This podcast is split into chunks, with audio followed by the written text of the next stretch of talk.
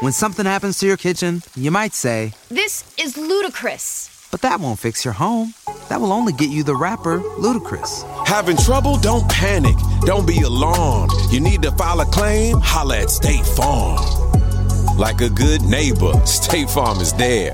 That's right. You can file a claim on the app or call us. Thanks, Mr. Chris. No matter how ludicrous the situation, like a good neighbor, State Farm is there. State Farm, Bloomington, Illinois. So, yes, that money is not everything, but it is a critical component to being an adult. And so it behooves you, no matter what age you are, to set aside time to slowly but surely work toward getting better at it. Like it's it's an ongoing process. Like where I am now, I'm better than before, but I still have ways to go. I'm never going to be done getting better at, at, at getting good with money. Hey everyone, welcome to Human to Human, a Revolt Network podcast. Human to Human is a space to reimagine self love, strengthen interpersonal relationships, and peel back the layers of the human experience, one conversation at a time. I'm your host, Stacy Ike, and I am so excited to share this episode with you. This episode's guest is author, businesswoman, bonus mom, and financial educator Tiffany Aliche, or better known as the Budgetnista.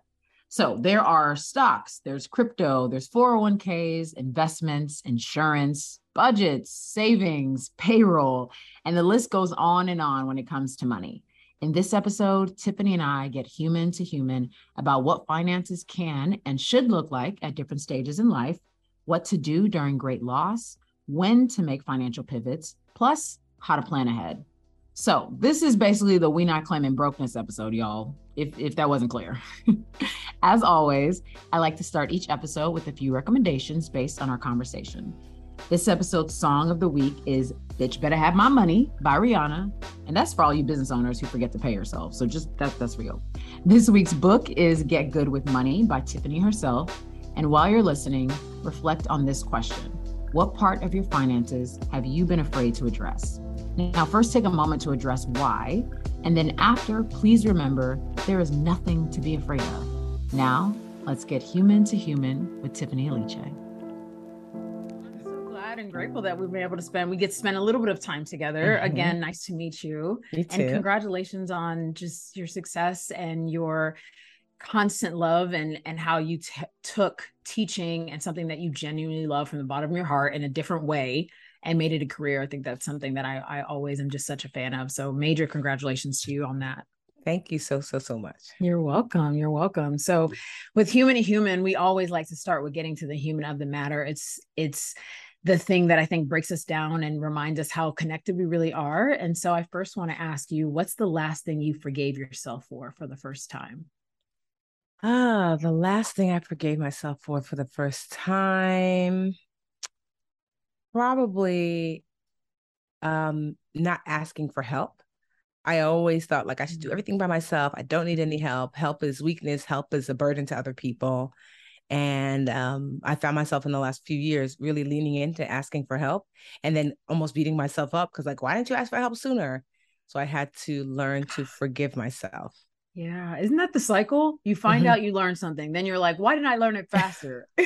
mm-hmm.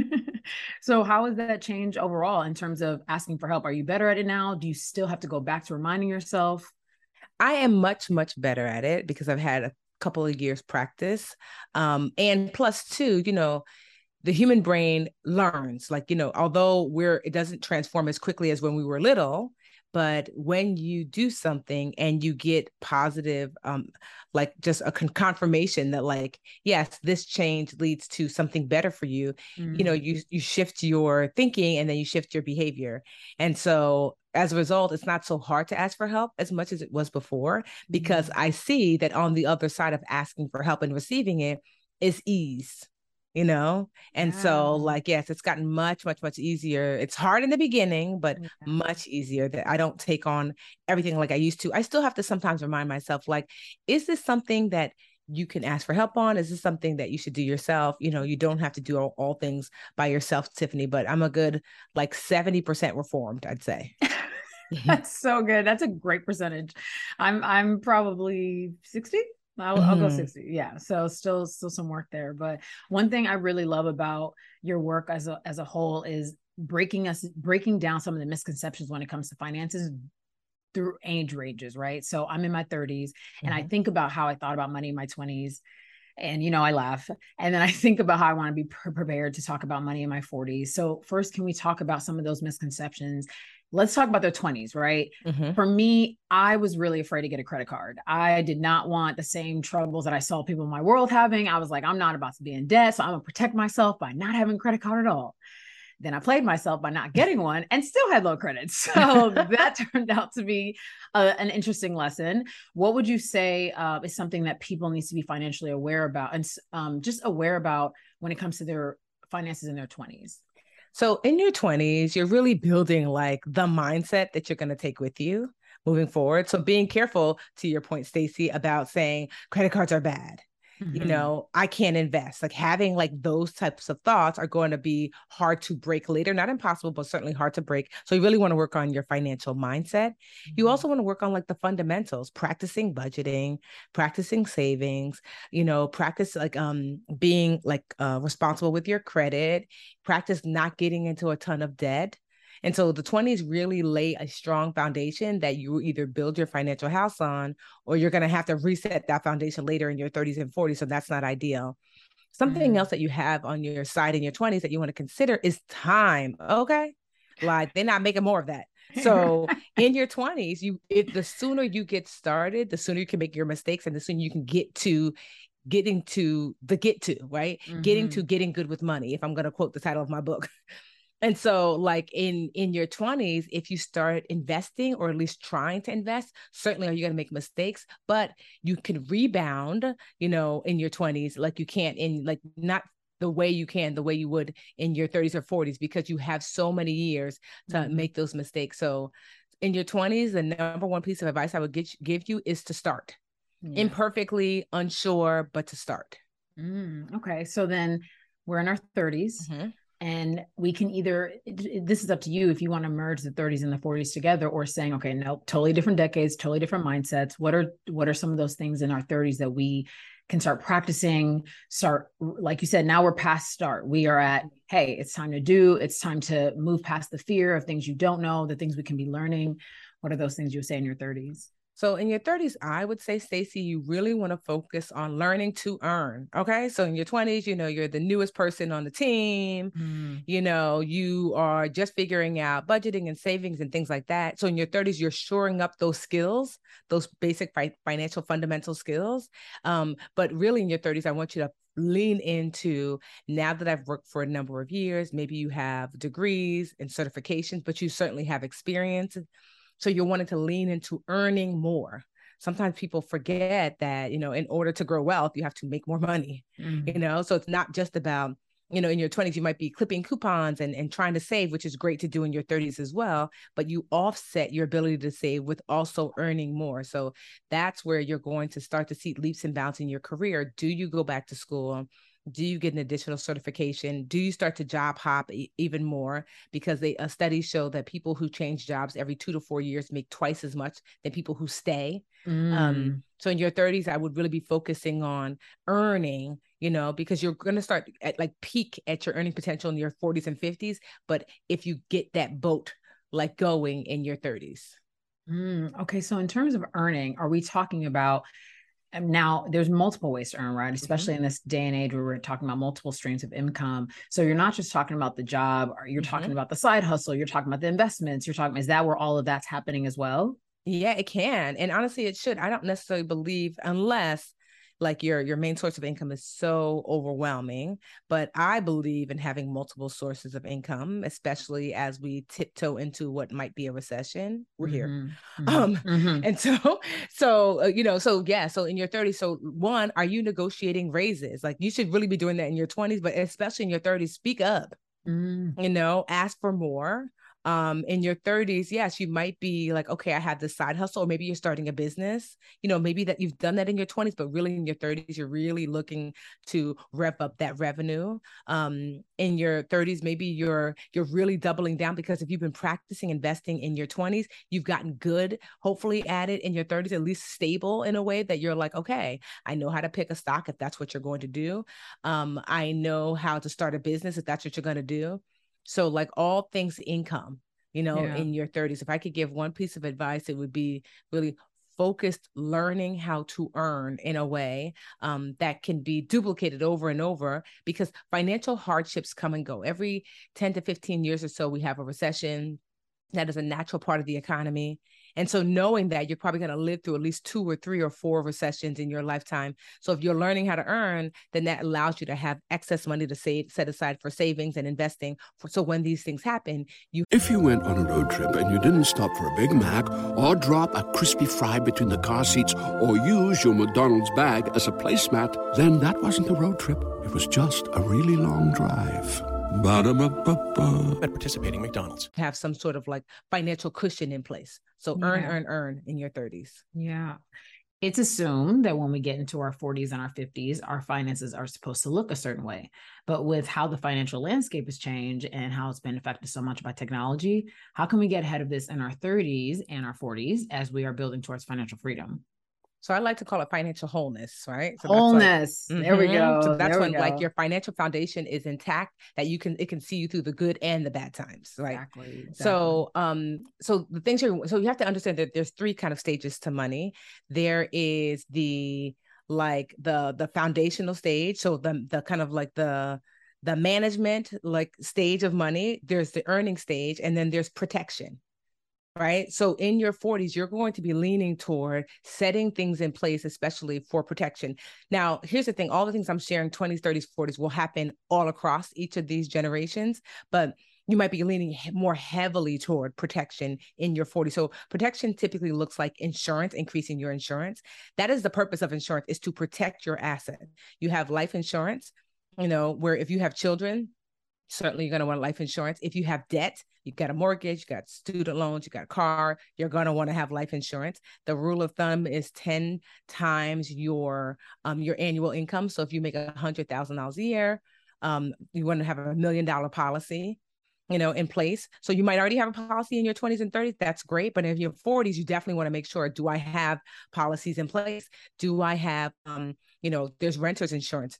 Uh, It's my health insurance because in your 40s, you know, you can't just survive off of, you know, yoga and water. Like, you know, you want to make sure that you are properly insured as far as like coverage. What about disability insurance? You know, you throw Mm. that back out in your 40s and you can't go to work. And it's like disability will see you through until you can get back to work. So there's all these insurances that you really should be looking toward and leaning into because that is the protection mode. If you start that in your 40s, you don't have to scramble in your 50s and 60s. So, Mm. you know, 40s is all about um about um protection and and leaning into the tools that are available to you. And so one of the ways to find those tools certainly is a financial advisor Mhm. you know i recommend a certified financial planner because our additional um, in order to become a certified financial planner you have to have um, more years um, as a financial advisor. You have to have taken like additional tests to, to get that certification. So it's like the gold standard for financial advisors a certified financial planner.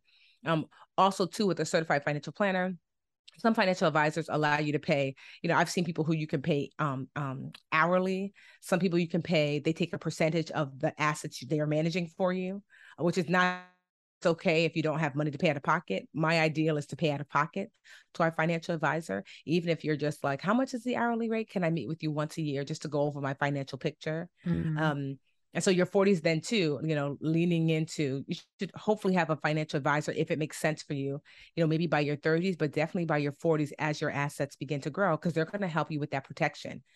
Uh, when i met with my financial advisor three years ago she was like you're you're um invested like a tw- you're you're um protected like a 25 year old and that was the last time i had gotten insurance when i was Mm. 25 in my 20s and she was like you don't have you are underinsured if somebody falls at your property like you know so i have now i have an umbrella policy a million dollar umbrella policy so Mhm. that means i have homeowners insurance but then i have this larger policy on top of that in case someone sues me because now that i've grown wealth for myself i've got this million dollar policy.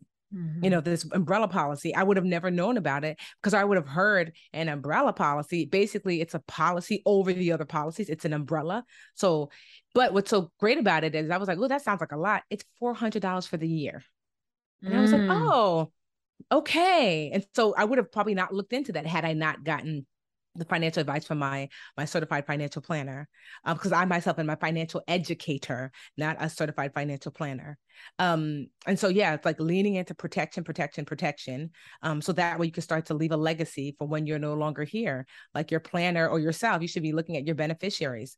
You should honestly with every change to your your life stacy look at your beneficiaries. Many bank accounts allow you to have beneficiaries your life insurance policies for sure.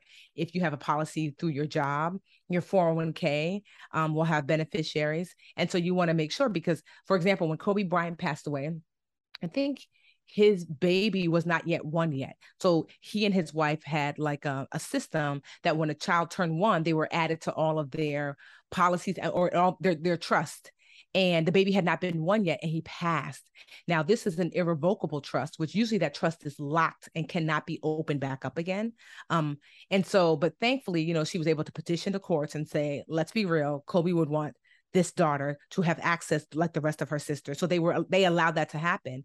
But mm. you know um but if if if you don't have like your beneficiaries in place and you know your money could be going to the wrong person let's just say you were married and then got divorced and married again and you forgot to take your ex-wife off. If something happens to you then your ex-partner is by law you know the beneficiary form trumps even what, what you have in your will or your trust. They don't care. The beneficiary form says it goes to ex-partner even though you have a whole new wife if that's whose name is on it, that's who's receiving that policy. So mm. protection, protection, protection in your sure. 40s. Yeah, across the board, but especially in your 40s. Sure, sure. You talked about having a financial planner. Is it ever too early to have one? Like if I am making $40,000 a year, for instance, do I need to have a financial planner? Or because I think there's a, a, big myth of like, I'm not making enough money to have one yet, which I hope is not true, but I'd love you to tell, to take us deeper in that. Well, it depends. Everybody doesn't need a financial planner, but I will say the financial planners, you can have like there's this great website xyzplanning i think.com where you can find someone that maybe has just an hourly rate and you're like an hourly rate can be like $150 mm-hmm. so you mm-hmm. might meet somebody and you're like you know once a year just so someone can look at my whole financial picture and kind of give me some advice i'm going to save up $300 to do so I would not suggest that you have a financial planner like I have, which I meet with her regularly. I pay her $15,000 a year. It's a lot of money, but she doesn't just do me personally. She does all of my businesses as well. You know, she helps us set up our retirement account, helps us with some of our tax choices. And so the fee is hefty because the lift is large you mm-hmm. know um if i would say sometimes just even meeting just asking questions also too if you have a 401k oftentimes it's tied to a financial planner already so look on your statement mm-hmm. and, you know, like it, it, you're already basically paying for it. Tap that person on the shoulder and ask questions. If you're like, oh, I'm not really sure, start there, you know? So I would say that it's, it's certainly if you're making a, a, um, a good amount of money, six figures or more, you know, it's probably more likely that you might need to at least sit down with a financial planner. But it doesn't mean if you're making 40,000 that you can't have that call, that one hour call, just to see, like, I got some questions about what choices I should be making. And like I said, at the very least, lean into the one that's provided for you if you have a 401k. Exactly, exactly. So I, I I definitely wanted to put out that at any stage in your life, it is important to have somebody, you know, look over your finances because you want your finances to grow. It doesn't mean that whatever you're making now means you'll always be making that. You want to have more advice around that so that you can mm-hmm. build and grow. So I love that. And we talk about debt a lot publicly, right? Everybody's talking mm-hmm. about like how to protect yourself from debt. What is good debt and what is bad debt? Um, I don't know if there's any such thing as good debt. I guess there's like bad debt and worse debt because to me owing somebody is never the ideal right yeah. and so i wouldn't call it good it's just like not as bad sure. maybe it's like bad debt and not as bad debt sure. so not as bad debt is debt that you've incurred for particular um valuable in exchange for for potentially what could be an asset right so you you know maybe you've got debt for education within reason that can be not as bad debt because the hope is that you'll be able to pay that back as a result. But like for example, I remember when I was in high school, my Spanish teacher went to Princeton University, which is an Ivy League school, and I'm like, I don't know if that makes sense because Princeton, amazing school, very expensive, and now you're my Spanish teacher making fifty thousand dollars a year. How do you mm. pay that mm. back? You know what mm. I mean? Mm-hmm. Um, mm-hmm. so, but like say for example, a mortgage is also not so bad debt right? So we, it would be great if we can all buy our houses cash, but that's not realistic for most people. And so you're per, you're getting a mortgage, which is debt in order to get this asset that typically increases value over time not always as we've seen during the 20 um 20 um 2009 10 uh, recession after that that housing crash right? But typically a home raises in value. So that's the, that kind of debt is like i'm incurring this debt but on the back end there is an increase for me financially. That's the aim. Mm-hmm. now bad debt is like credit card debt. So certainly if you swipe your card and pay it off every month great. But if you don't you swipe your card, most people are swiping and they're not purchasing something that's going to give them more money on the back end. It's a loss overall. So you swiped your card, you spend a hundred dollars on that shirt or that dress or whatever.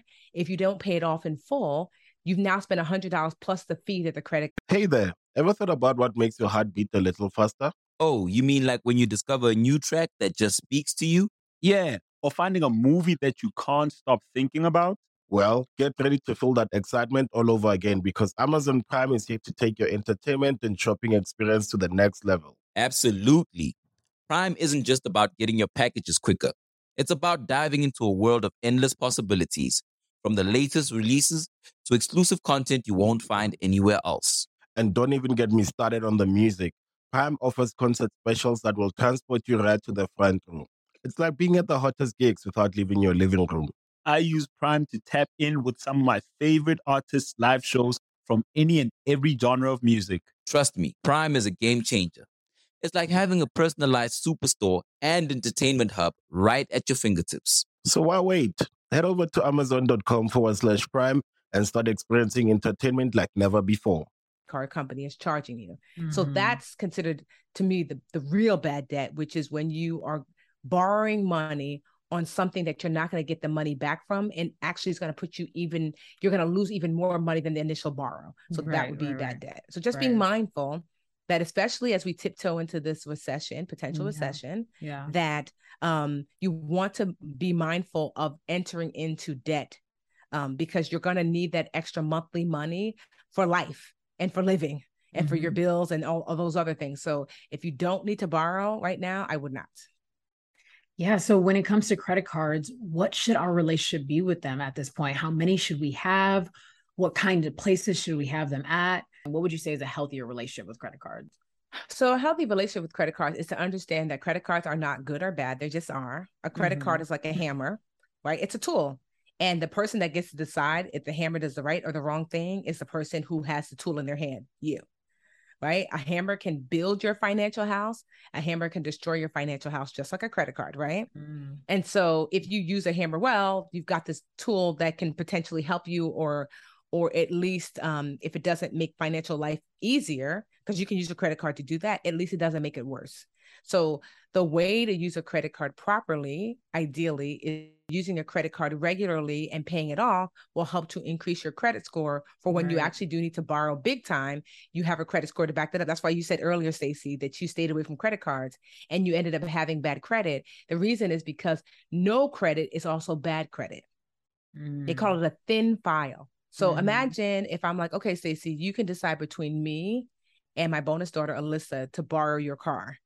I have had one accident, um, but I've been driving for the last, you know, 20 years. She's had no accidents and she just started driving last week. Who are you more likely to let borrow, even though she's had no accidents? And I've had one, but I've been driving for 20 years. She's been driving for for for for one. Right, right, right. You see? Right. Yeah, yeah. It's like they're yeah. like, eh, you don't have any experience. You just got here. yeah, you're like you don't got any experience in borrowing. You're you, you're not safe yeah, to lend to. Yeah, because you're an in, inexperienced borrower. Mm. And so, hmm. so that's why credit cards can help with that. So one of the best ways I tell people to use a credit card is to get a credit card. Um, so something like you, Stacy, if you were like, I don't want to rack up any credit, great. Find the cheapest bill on your budget. So let's just say it's, you know, like a gym membership and it's 10 bucks a month mm. had the gym membership. Girl, I wish ten dollars. well, you know, like Planet Fitness, you know, they're like ten bucks a month, like nine dollars or whatever. You know, you get in the new year, so like right, so 25 30 but whatever it is right, bucks right. a month but something under $50 ideally put it on that card put that card away at home don't mm-hmm. take it with mm-hmm. you mm-hmm. have your checking account automatically pay off that card every month So if Yeah. you pay off that card, that's the, the loop. It gets charged by the gym. It gets paid off by your by your bank Right, account. Right. You know, right. but just make sure that you pay after the statement date. It will be right on your your statement. It just means Mhm. this is the date that we said, "Hey, Stacy used her card." Because you want them to say like we used it, and then when you pay it off, they'll say, "Hey, Stacy paid it off." So if you use it like that, that's the best ways to use a card if you're nervous about using a credit card. Mhm. Now, here's like the worst way. You know, you get, use your credit card, you swipe, you swipe, you swipe, and then you pay the minimum forever and ever and ever. Credit cards by law now have to show you will take you to pay something off if you pay the minimum. Sometimes it says like 10, 20 years. So you can literally pay 10 times more than the thing that you purchased if Mm. you only pay the minimum for the next you know 10 years and that's not what we're wanting we're wanting to use credit cards responsibly i do not think getting a store card unless let's just say if i was an interior designer or maybe i was a um let, uh, let's just say i'm a contractor so getting a store card at like a home depot or lowes would make sense Mm. but normally a store card is not a good idea because you can only use it at that store and the encouragement is buy something from the Keep- store yeah, Yes. exactly. you know so but there are some caveats to that you know Mhm. um where say for example when i was renovating my home i considered getting a store card at like home depot because i could get like discounts but then i decided instead to use a particular credit card that i use that has travel rewards so i was like mm, bigger than discounts at home depot um, Right. i would like to be able to travel for free after i finish doing this house Mhm, you mhm. know and so Mhm. like you know when you're picking out credit cards you want to figure every credit card you have if you have a credit card you don't need a ton of them you know unless you're one of these people who collects points and you're super like savvy with it one to three is more than enough um and so i i i like to use i always every credit card that i have points because I love to travel. I have gone on so many trips that I did not have to pay for a ticket because I was able to use my credit card to do Mhm. so. And if Mhm. you are super, super savvy, this is only for people who have no problem paying their bills on time, are not behind on anything else, are not in debt for the most part, except for like, you know, maybe like your mortgage and your student loan, that you can put all of your expenses on a credit card and pay it off every month in full, like you would a bill. You know, Mm. so you put your water bill, your light bill, the garbage bill, the da, da, da, all on a credit card Mhm. and then you pay it off every month. In doing so, you rack up more points, whether it's cash back rewards, gas. Some people have gas credit cards, travel credit cards. So I know a lot of my friends that travel for free because they put all of their monthly bills on a credit card, pay it off every month, lump sum, and then reap the rewards of those points. But do not do that if you're already having trouble paying off credit cards, because if you do that and you don't pay it off every month in full, now you have your whole life on this credit card that is like rapidly um um, charging you interest and becoming more and more expensive day by day. So that's only Yeah. for like people who are really ready for that step. Yeah. Okay. I, I really like that. That's a nice little hack. I like that. I like that. And the the interesting thing about money is we obviously know that it can be very emotional. Mhm. And I emotional journey when it journey when it comes to money. Now you have accomplished and experienced financial freedom and financial wholeness Yes. Through that process, let's say in your earlier time, now you talk a lot about when you lost your job, when you went into foreclosure um, in your late 20s. So let's talk about your 30s and your emotional health during your 30s and as you were growing and building yourself up. When you were making more money, did you say, oh my God, I want to treat myself more? I want to, I, you know, were you ever afraid? Were you ever saying, oh, it's happening? You know, there's this weird thing of like when you put out something you really want and you see it happening, you now are like, afraid that you can actually experience it and achieve it. Did you experience some of that in your 30s or in your 40s? Yeah, absolutely, uh, um, Stacy. Honestly, I didn't start treating myself until I got to my 40s. So I'm 42 now. Mm. And so in my 30s, I was terrified of making the mistakes I made in my 20s. So I didn't, I, I lived as if I was still like broke. I had what I call post traumatic broke syndrome. And I was like, because I really struggled in my 20s. I lost my job during the recession. I lost my my condo, my home. I had to move back home with my parents. I mean, I was paying every bill late because I didn't have a job.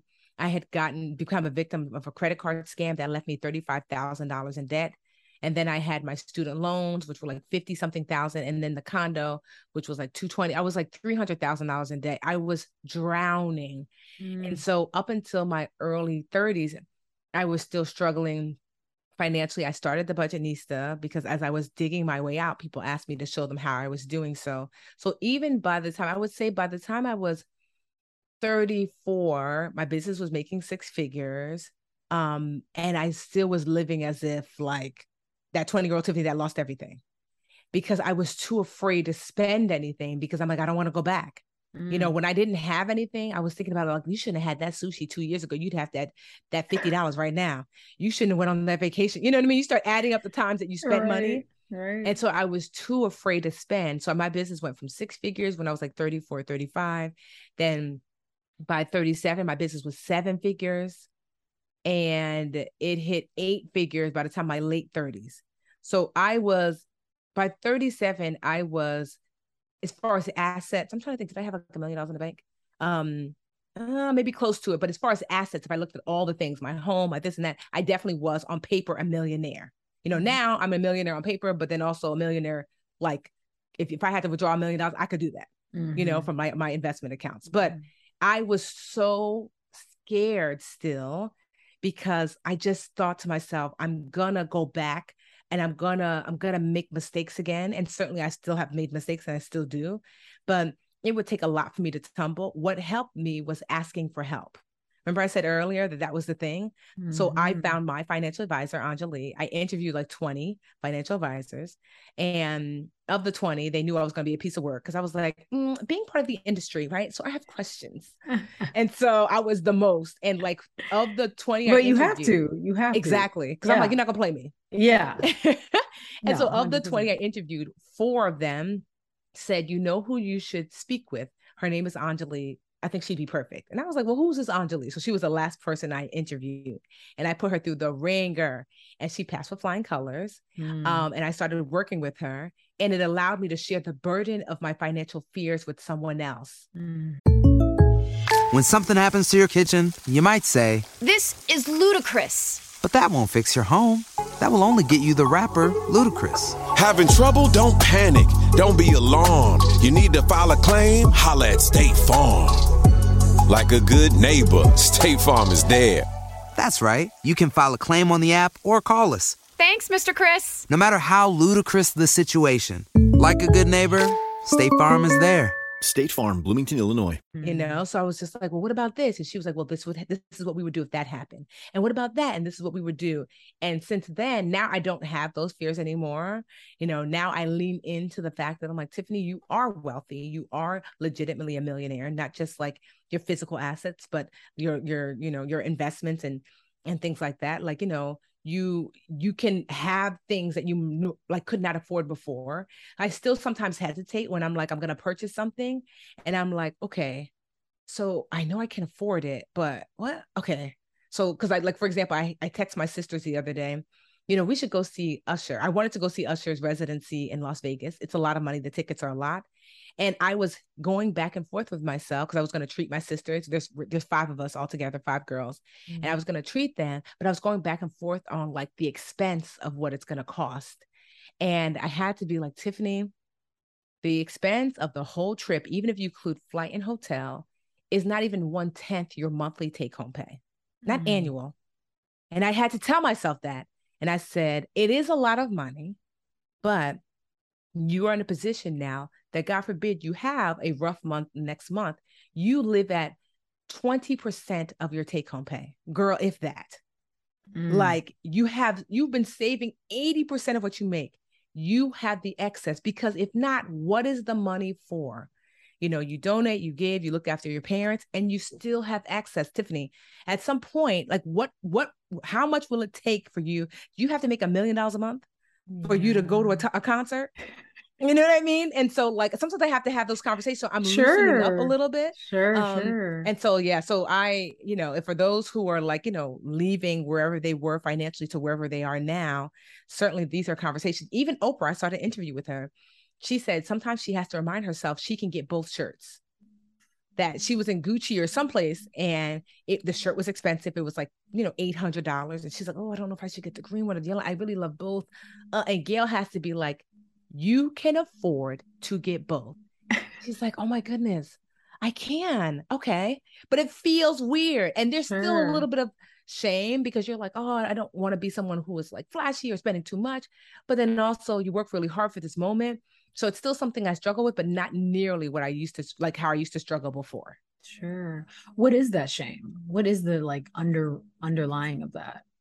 Because it's shame, at least for me, and I suspect this is what Oprah's feeling, is that you know there's so many people who don't have. And mm. at one point you were the I don't have. And right, does right, that right. make you, no matter how much you give, does that make you a bad person for having so much? You know, because the world comes kind of like is lopsided in like yeah. those who have and don't have. So sometimes, especially being a black woman, um, there's a struggle there where at first I was actually hindering myself from making money. Like I had kind of capped myself. Mm. Um, and I at one point it was really bad. I wasn't even paying myself from a very successful company because I felt ashamed for how much my other company was paying me. I'm like, this company's paying me so much. I don't need that additional money. So I had a mm. whole company that was making good money and I was paying everyone on the team great money. Most people making six figures or more. And I was not taking a salary from that company to the point where my accountant was like, You're gonna go to jail. I was like, What? Like, you cannot have a company and not take what they call a reasonable salary, Tiffany, because the IRS looks at it like, why do you have a company that doesn't pay you? Are you washing drug money? What are you doing here? so that's what he meant. Like, I'm not really going to go to jail, but you know, like he meant like, sure. you know, because that because that does not make sense to have a company that doesn't pay you. But that's how deep the shame was. Mm. That like I don't need it, and it's like great, take the money and give it away, then Tiffany, if that's what you're needing to do. And so I still work my way around how much is too much yeah. You know, like I struggle. I don't know if other people struggle with that, but I feel like as a black woman, um, I struggle with how much is too much.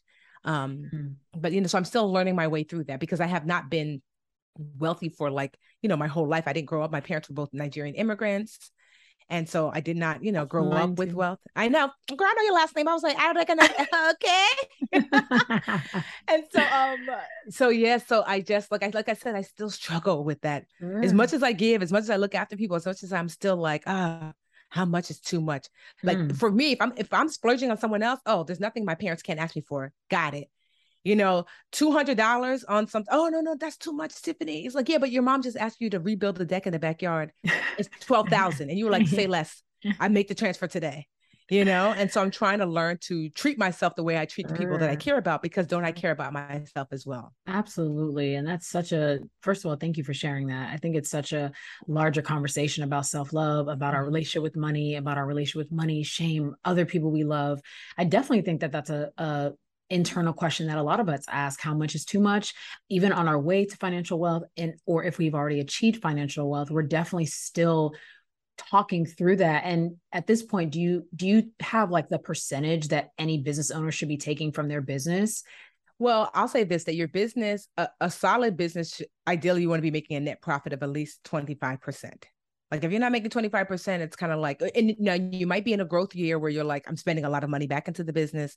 And so for clarity, gross profit, you know, let's just say your business makes a hundred thousand dollars. That's in total. And you that means you ideally you don't want to be spending more than $75,000 in payroll, operating expenses to run the business. That at the end, when everything is paid, of that hundred thousand, there's $25,000 left and of that twenty-five thousand, now now your your payroll, because there's payroll and there's also owner's draw. There are salary calculators that says a CEO of a business that makes a hundred thousand dollars a year should be making this, make that, you know.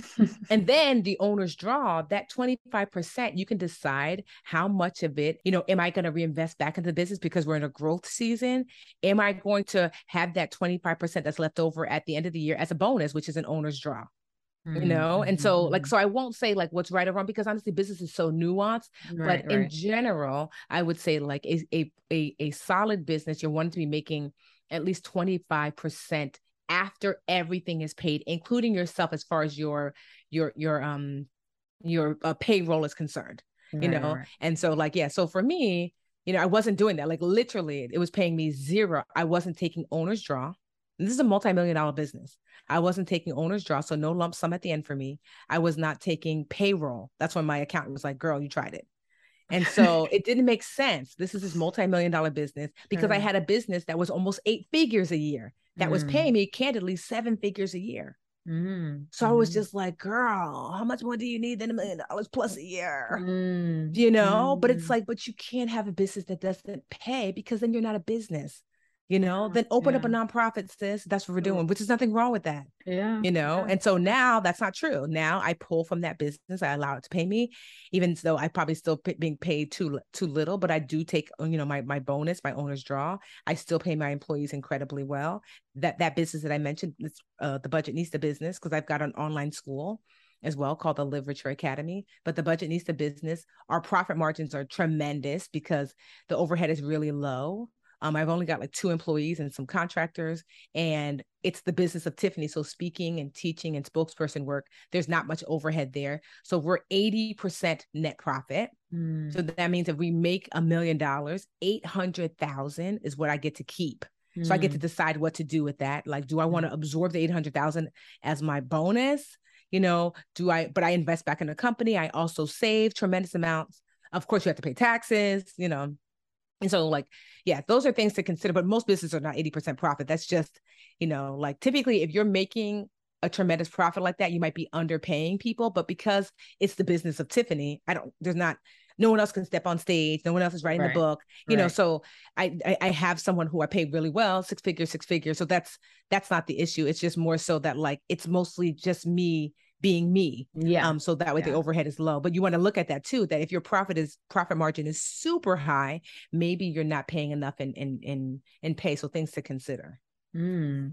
With the emotional health of emotional health, emotional health and finances, when we want to treat ourselves, right? And we we are making a certain amount of money, we're still on a journey towards financial freedom, but we want to treat ourselves. Sometimes mm-hmm. we go too big and sometimes we go too small. Yeah. Now, when we go, how, how do we make sure our goals when we want to treat ourselves? And I say that because I think there is this innate spending. I mean, we're in a consumer environment. And so Mhm. when we talk about, let's say we take a big trip and we want to, you know, we maybe we splurge and we do a little more than we should. And then we come back and we realize, okay, I made 10,000 and I spent nine. Mhm.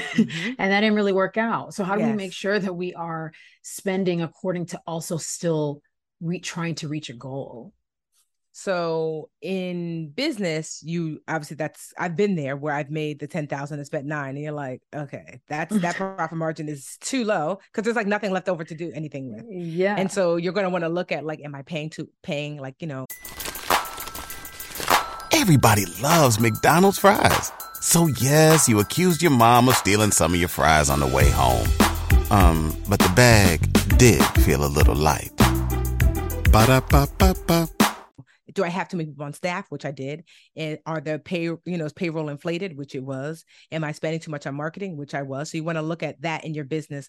Like you want to look at based upon your business, what percentages of payroll, operating expenses, those things like where should you be, and then adjust accordingly. You know, like making that transition in your personal life. You know, when you're trying to figure out how big or how small to go as far as splurging on yourself, one of the things that helps me is I set aside money for like splurging. And so I might say, okay, 5% of my income goes into this savings bucket, which is just an online only savings account. And I put my money there, you know, every single month. And I might have a cap, you know, and then most months I might not splurge. But then when I want to splurge, I can look into that bucket and say, although this is more than I would normally spend, the last three or four months I have not spent anything on a splurge. So I have that money to spend Mm. without, I don't have to ask myself. So there is four thousand dollars sitting there. That's a lot of money to pay for whatever excursion. But I'm like, you know what? It's there because I've already paid my bills. I've already saved. I've already invested. I've done all the. This bucket is literally just for that. So whether you spend 200 of the 4,000 or 4,000 all at once, you can do so freely knowing the rest of your financial life has been looked after. So that is Right, right. one of the ways that I'm able to offset. Oh, I don't know. I'm like, Tiffany, it's in your splurge bucket. Yeah, yeah, You know, that's what it's there for. You haven't splurged in mm-hmm. six months. That's why there's so much there. yeah. You can afford it without regret and you can afford it without without feeling like you're spending too much because that's what it's there for. Yeah. What are some of the grilling questions you asked the financial planner to find the right one? so I created like so in my book um Get Good with Money, I have this chapter about finding your money team and I created this thing called my so-called financial life.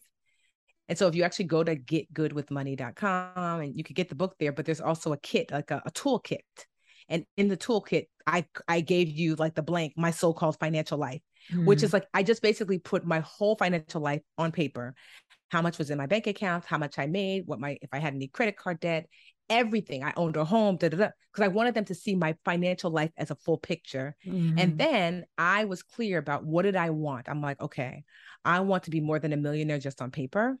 I want to be able to retire, you know, with um uh five million dollars in the bank say like say like 45 i so i had a list of things i wanted to accomplish and some of the questions i asked are are you able to help me accomplish these things mm-hmm. Who is your typical client so I, there was one woman she was great but she typically worked with divorced women that was mm-hmm. her like jam i was mm-hmm. not a mm-hmm. divorced woman woman mm-hmm. another woman she was great but she typically worked with um uh teachers and so although I was a, you know, a former school teacher, it was different.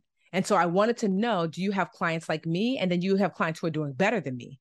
Mm-hmm. Because I mm-hmm. want to know that you can help me get to that place. So I want to kind of be like your middle client, you know? And so when I found found Anjali, Anjali, she had clients that were, you know, 40, 50 million. I was like, great, because that means, sis, when I get there, you're prepared. Yeah. Two, she, you know, I was kind of like someplace in the middle. Um, also too like uh, what i loved about her because i i you don't need this if you don't have a business but i like the fact that she had, was um, had her cpa she was a certified public accountant as well as a certified financial planner so she had an accounting degree. So when she looks at like like for me, I of course I have an accountant, but I wanted her to be like another set of eyes to look at my business finances as well as my personal finances with sure. an accountant's mind as well as an advisor mind. So that was really helpful. But mm. like I said, if you're mm. just regular, you know, you don't have a business, that's not necessary. But I wanted that, and that's why I have to pay that premium because fifteen thousand dollars a month for financial planning is a lot. Mm-hmm. You know, mm-hmm. it's like that's on the higher end of what you're going to pay. Um, but it was worth it to me because of like what she helps us with on the business end. And it's a write off for me because my business pays her because right, she right, helps right. so much with the business, you know? Um, um, what else? So also too, how do you get paid? You know, some people, like I said, oh, there's hourly rates. They get paid out of pocket lump sum. They get paid a percentage of the assets they're managing for you. So you want to know how do you get paid? um, How often are we going to meet? Like for Anjali, we have like a hardcore big, big meeting every quarter. And then like smaller meetings between where it's like kind of like checkup meetings. And then sometimes I have a quick question and I can text her or sometimes even just quickly call her. Um, I can always email you know how how often can we communicate mm. you know that's really important to ask because if they're like oh only two or three times a year it's like yes for maybe our big big big meeting but in between there are going to be other things um what other things do you offer so when I first was looking for a financial advisor, I did not know that there were financial advisors that could also help with business. When Anjali was like, okay, you have these businesses, I can, she joins in on some of our financial calls mm. because she's there to re- represent my best interest as well as the business. Yeah. So the business might say, you know, we should make these changes to the way we're going to like, you know, um, um, taxes. And she's like, actually, if we do that, Tiffany's going to lose 20% of her take home pay. I don't think that's a good idea. You see? So she joins those calls too. I didn't even know that was possible. When we were looking at benefits, she was like, Hey, do you know I can help you pick a benefits package? I was like, Oh, I didn't know you did that. So she helped us pick a benefits good, package, yeah. a retirement package. Everyone's gonna be like, well, I want Anjali. I'm like, she ain't taking on the client because I didn't put all my friends onto Anjali. She's like, no mas, no more.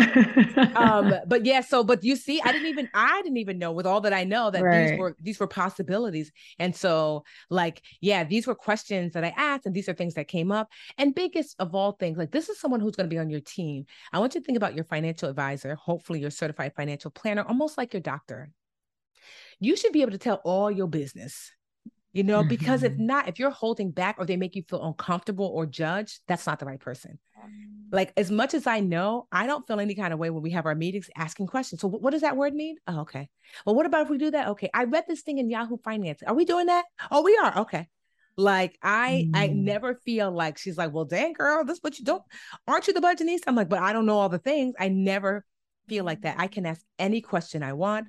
I take copious notes. She's like really good with getting back to me within like 24 hours. Um, and so you want to ask about things like that. That like, and also too, you just want to do a vibe check. Do I feel comfortable with this person? Do I trust yeah. them? And um, yeah, it took it took me year. It took me about because I've been I had like maybe four financial advisors in five years. So it's not, it's okay if you didn't find the perfect one or you kind of outgrow people. That's why I want to also know who else do you have on your roster. I was like, okay, maybe when I get to 100 million, I'm like, okay, I got to move on from Anjali. Fine. but we got a long way off before we get there. Um, well, maybe not. You never know. But you know what I mean? Like you, sometimes yeah. you outgrow your financial advisor and that's okay too. But so you want to know like who else they work with. But yeah, those are some of the questions that I asked. I really appreciate you sharing that. I think that's so important for people to know. Okay, not only is finding the person, you know, super possible and takes time, but here are some of the things to consider when you're looking for the right person. So that was really, really helpful. We have a segment on the show called our Honest Gems, okay. and I'd love to ask you some honest gems. Okay. What don't they tell you about finances in times of great loss? Great loss meaning when you lose. Great someone? loss could mean when you lose somebody um, when you lose a lot of money, when you lose a home, when you lose a job, any type of great loss? What is something they don't really tell us about that time well, in finance? I unfortunately lost my husband last year due to he had an aneurysm suddenly. He was 41. And what I didn't know was how important the choices that we made prior were going to be. Like mm-hmm. I get mm. to just miss him and there are no I'm not worse off financially. He didn't leave me with any debt. Um, I have a, a, a, bonus daughter. She's you know my stepdaughter, and there's no child support. There's no, you know, he owned his car outright. We own both of our homes outright.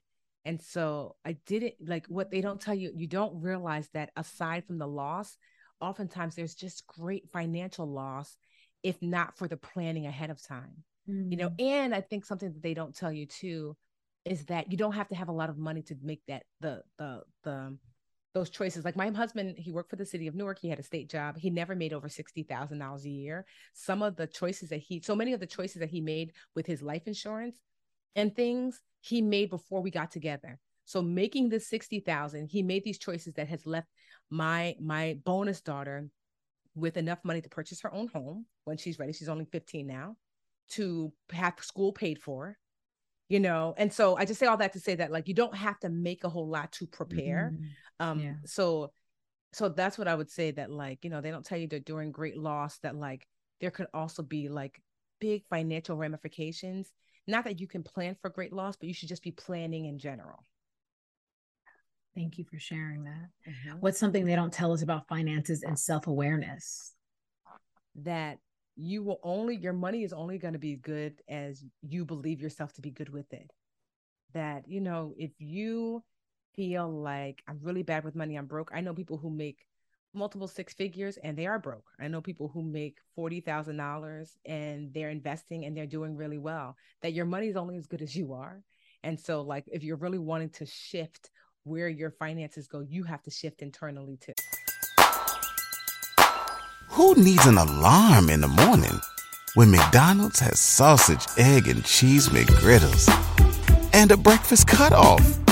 Ba da ba ba ba. What don't they tell us about finances and physical health and longevity? That not having enough money to take care of yourself um, can take a toll on your mental health which then takes a toll on your physical health. Mm-hmm. Um, like I know people who, because they're struggling financially, um, have high blood pressure, and that's taking a toll on their health. Um, and I know people who have a ton of money, but are just overwhelmed by not knowing how to manage it because they have not asked for help, also have high blood pressure. And that's mm-hmm. taking, you know, that's taking a toll on their health. Um, and so, yes, that money is not everything, but it is a critical component to being an adult. And so it behooves you, no matter what age you are, to set aside time to slowly but surely work toward getting better at it. Like it's it's an ongoing process. Like where I am now, I'm better than before, but I still have ways to go. I'm never going to be done getting better at, at, at getting good with money. Yeah, yeah. To go back to um, our first question, and you talked about planning, and you, and no, you cannot plan for great loss, but to plan in general, what are some of those things that we do put off, right, based on fear or shame, or what are a few of those things we need to be thinking about? So, in general, you want, I mean, at the bare minimum, but if you don't do anything else today, go look at your beneficiaries. Do you even have beneficiaries on your your your? I don't care if it's your mom, your dad. Make it intentional. Mm-hmm. Like when I met with Anjali, my husband and I met with her um he i had i was not with him so on his beneficiaries for for the job was alyssa's mother And what if I had not met with Anjali? And, you know, we know now that he's passed away. And then all of these things come up, and I find out that all of the insurance policy, everything else is everybody else's name but mine. You know, although that would not have been necessarily financially devastating to me, just because, you know, I've built a business and I built wealth for myself, but certainly it would have been honestly emotionally kind of like devastating. Like, oh, wow, we didn't even handle this business. And so, mm. like changing, updating your, you should be looking at them every year. If you have a child, update it right away. You get married soon, get married, update it. So th- that's something that you want to look into updating your beneficiaries, increasing your insurance if it makes sense. You know, one of the things my husband did that was really smart was that his job gave him the option to increase his life insurance, and he took that option. And that's why, you know, my bonus daughter does not have to worry financially moving forward. Mm. You know, um, other things to think about is where are your financial papers? I literally, after my husband, he's like so old school. He he had this like lock box, like, you know, I don't know, it looks like, I don't even know how to describe it. It's like this little metal box that he kept in his closet, but his, his, um, birth certificate was in there, all of his financial papers and things.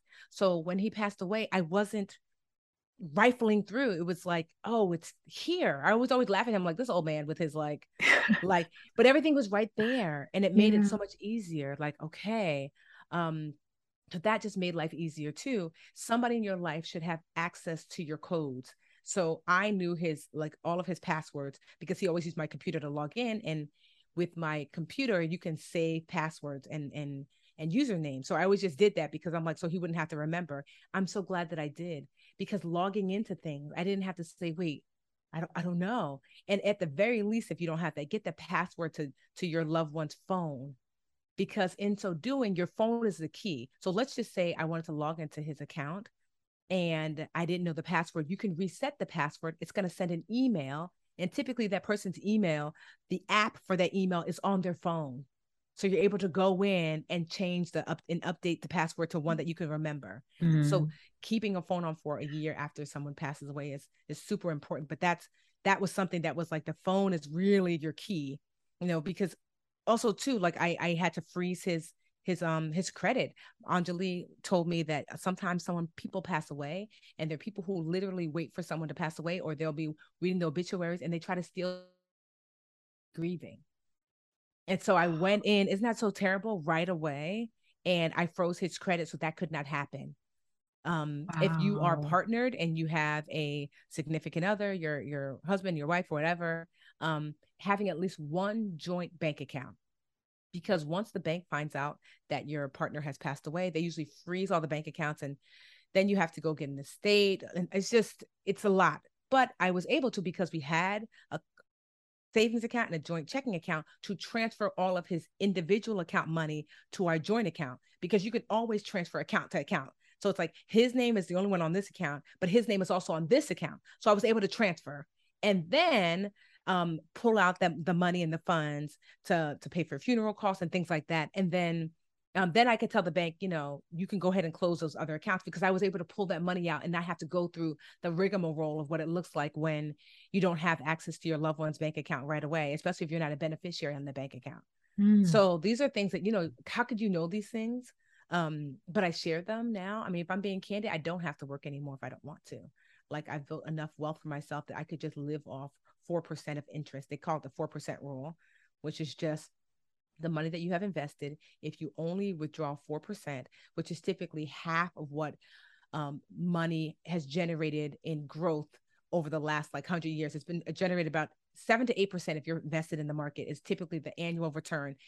So some some years you have a 20% return, some years you have a you know a negative 10% return, but on average, you're looking at like a seven to 8% return. So if you only withdraw 4%, that means you'll never have to touch the principal typically, and you can continue to live. So with that in mind, if I just lift off 4% of my assets invested, I would still take home multiple six figures a year. So I don't have to work anymore because my life doesn't even cost me multiple six figures a year. But mm-hmm. I continue to do the work because one, it brings me joy because I love teaching. But two, I think it's so important to share these messages and these lessons that I'm learning because had these things not happened, how would I know? Mm. And so if I can share it with you and make you say, oh my gosh, I'm going to update my beneficiaries.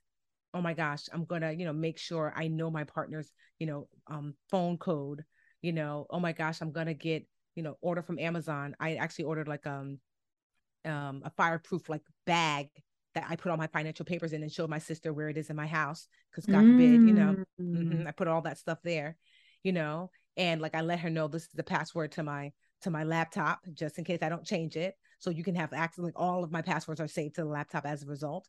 You know, I got my will in place, which I did not have before. My trust should be done by the end of this month, if not next month. Um, and so these are things that I were dragging my feet on. I probably wouldn't have gotten done had True. not been for this tragedy. So I just feel like, like you know, I I believe that when you learn a lesson, and you know, it's your duty to pass it along, and so that's why I continue to do so.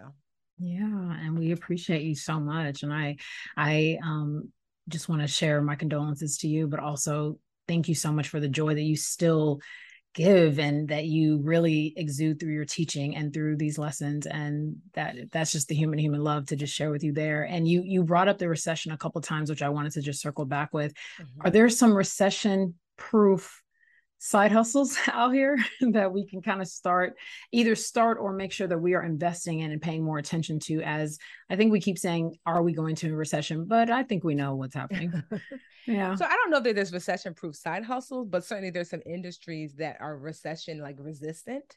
So, you know, Mhm. obviously the healthcare industry, especially now, like if you're a nurse, I mean, you have to darn near come there and like, you know, like fall asleep on the job drunk before, and they, even then they're gonna be like, girl, go home and come back tomorrow because we need you. and so there, I mean, there is no such thing as like a job that is like totally stable that you can never get let go of. Sure, But sure. you know, certainly right now more than ever, we need people in that healthcare industry. Honestly, the financial education industry is really healthy during like bad times for me as far as the my, my business good times for everybody else is when the economy is booming. Y'all don't want to hear nothing about budgeting and saving. You're like la la la la la la. Girl the good times are rolling. Leave me alone. Mhm, but when mhm. recession hits business is typically booming because people are like so what were you saying again about that budget? You know so i will say the financial industry tends to have an upsurge at least from, from what i've seen in the this is my third recession. Um also i would say hmm i mean there's just some things like people are always going to need childcare no matter what you know? That's something that like doesn't go out of style. Um one thing that i probably have seen an uptick in is like digital tutoring you know? Like um, my my stepdaughter she needed tutoring in math and you know because of covid we didn't want to meet anybody in person. So a lot of my friends i found when i asked them do you guys do tutoring online? I would say at least half of them were like yes. So there's an uptick there Mm. um, because at the end of the day i feel like stuff when it comes to kids people are quick to cut other things off but not stuff when it comes to their children.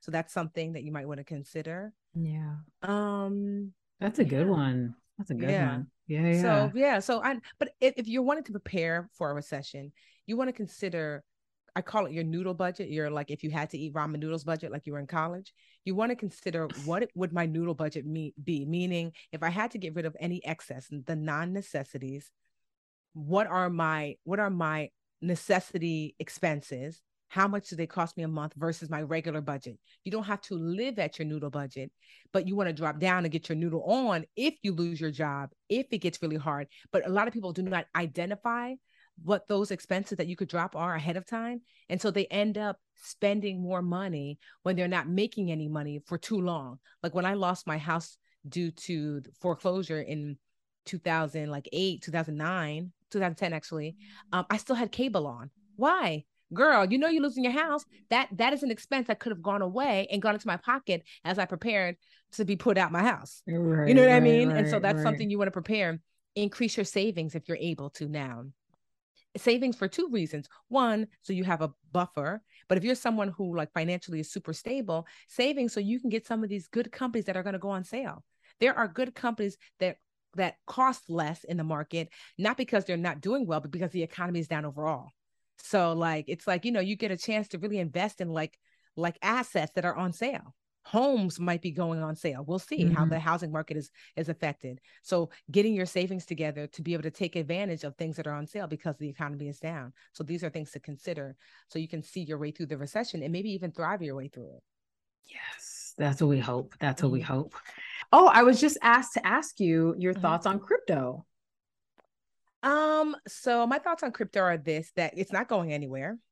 Okay. I don't believe in being super aggressive on crypto. No more than like 5% of my total total portfolio would ever go to crypto for now. Because the funny thing about crypto is crypto was supposed to be, hey, if the market goes down, crypto will likely go up and be stable. We see the lie detector has determined that's a lie. So it's like crypto ain't crypto ain't like we thought it was going to be. But mm-hmm. I also don't think it's going anywhere. So I'm not, I don't sure. think you throw crypto out the window.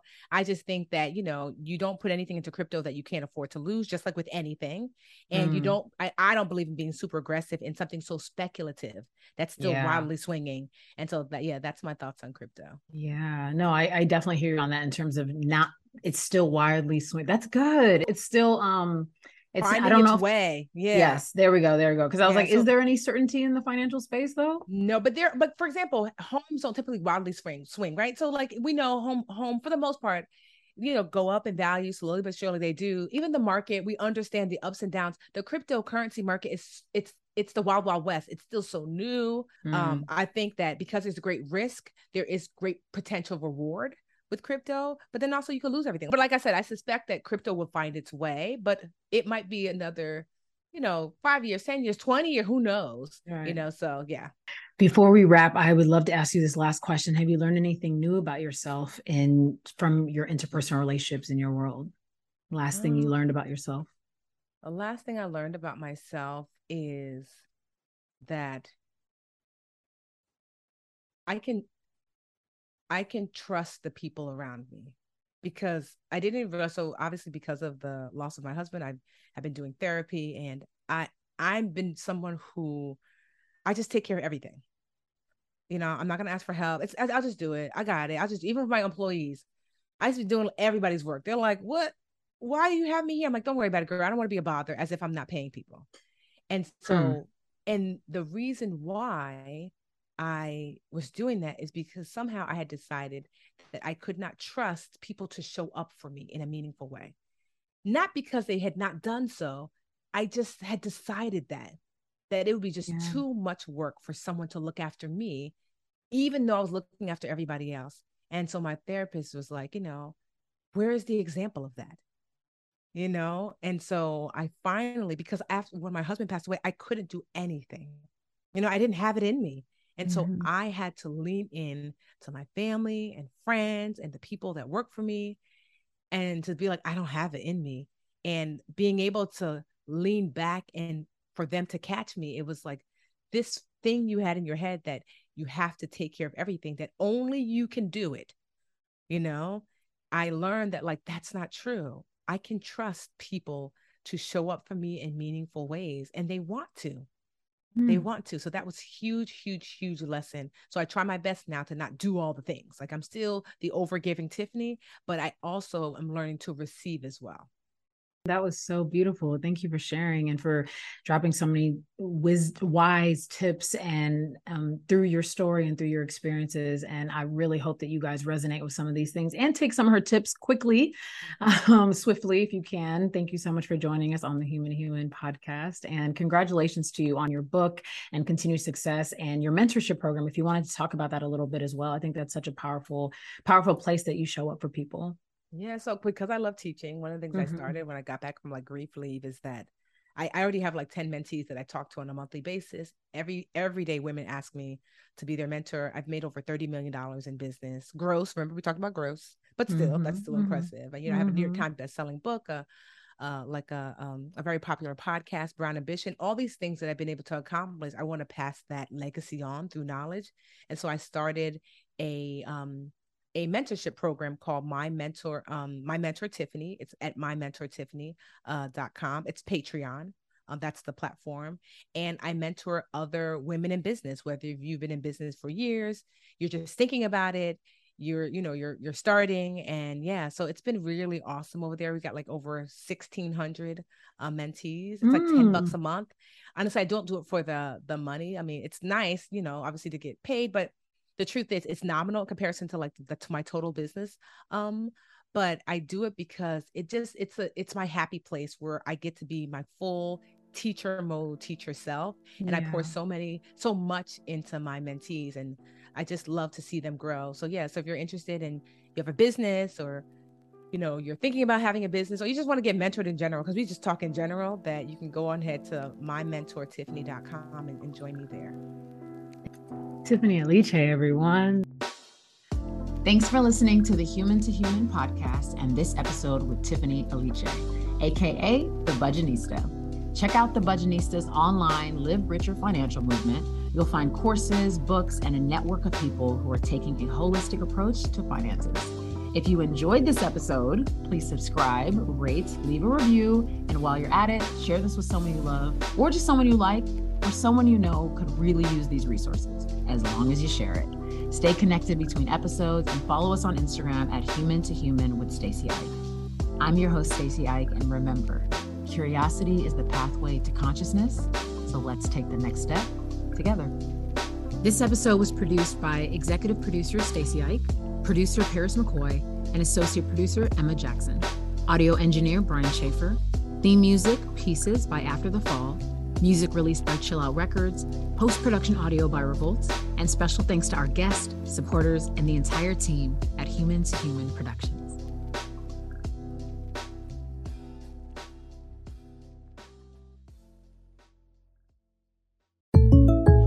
When something happens to your kitchen, you might say, This is ludicrous. But that won't fix your home.